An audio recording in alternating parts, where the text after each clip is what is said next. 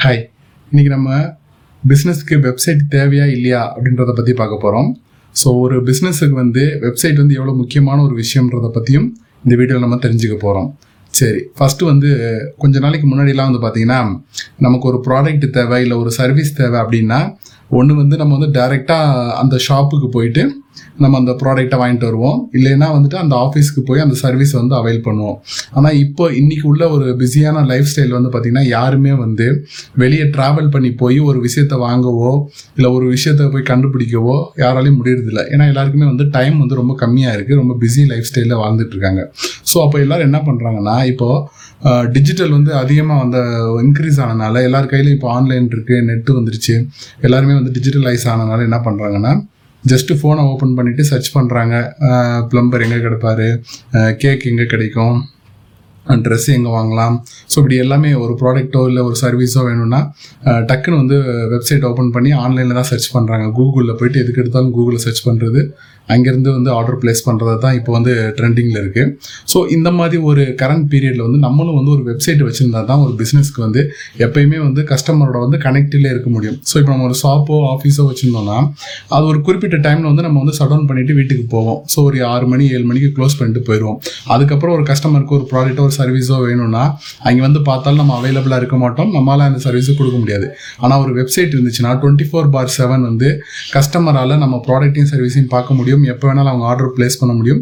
So எப்போ எப்போ வேணும்னாலும் நம்மளாலையும் சர்வீஸை வந்து டெலிவரி பண்ண முடியும். சரி இந்த மாதிரி ஒரு வெப்சைட் கிரியேட் பண்ணுறதுக்கு எவ்வளோ செலவாகும்?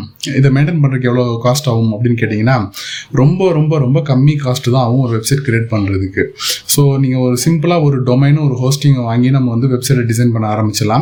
ஆஹ் ஒரு சிம்பிளாகவே நீங்கள் ஒரு ஃபோர் டு ஃபைவ் பேஜஸ் உள்ள ஒரு வெப்சைட் நீங்கள் டிசைன் பண்ணிங்கன்னா ரொம்ப கம்மி ரேஞ்சில் தான் உங்களுக்கு வந்து காஸ்ட் வந்து ஆகும்.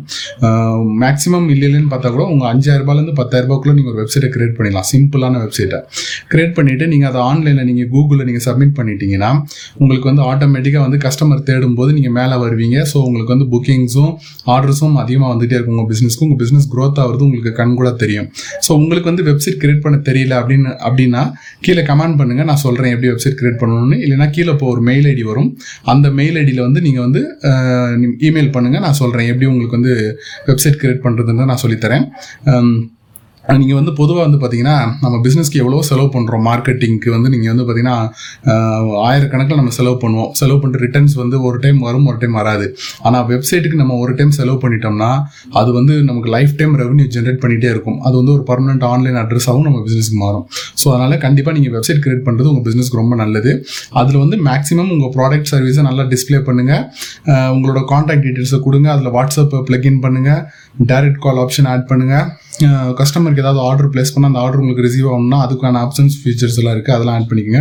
ஸோ பக்காவான குவாலிட்டியான நீட்டான வெப்சைட் கிரியேட் பண்ணால் மட்டும்தான் உங்களால் அதிகமான லீட்ஸும் ஆர்டர்ஸையும் ஜென்ரேட் பண்ண முடியும். ஸோ வெப்சைட் டிசைன் பண்ணும்போது ரொம்ப நல்ல எக்ஸ்பீரியன்ஸான பர்சன்ட்டை கொடுத்து வெப்சைட்டை டிசைன் பண்ணுங்கள் சும்மா குழந்தைத்தனமாக ஒரு வெப்சைட்டை கிரியேட் பண்ணிங்கன்னா அது வந்து உங்கள் பிஸ்னஸ் பிராண்ட் நேமையும் கெடுத்துரும். உங்களுக்கு வர வர பிஸ்னஸ் ரெவன்யூவே அது வந்து ஸ்பாயில் பண்ணிடும். ஸோ நல்ல ப்ரொஃபஷனலான வெப் பில்டர்கிட்ட கொடுத்து வெப்சைட்டை டெவலப் பண்ணுங்கள் உங்களுக்கு வெப்சைட் டெவலப்மெண்ட் ரிலேட்டடாக எந்த டவுட் இருந்தாலும் கீழே கமெண்ட் பண்ணுங்கள் நான் உங்களுக்கு ஹெல்ப் பண்ணுறேன் ஸோ அடுத்த வீடியோவில் வந்துட்டு இன்னொரு இன்ட்ரெஸ்டிங்கான டாபிக் பார்ப்போம். உங்களுக்கு இந்த வீடியோ பிடிச்சிருந்தா உங்கள் ஃப்ரெண்டுக்கு எல்லாருக்கும் இந்த வீடியோ ஷேர் பண்ணுங்கள் மறக்காமல் இந்த சேனலை சப்ஸ்கிரைப் பண்ணுங்கள் நம்ம தொடர்ந்து பிஸ்னஸ் ரிலேட்டடான விஷயம் எல்லாம் இந்த சேனலில் பார்க்க போகிறோம் நன்றி வணக்கம்.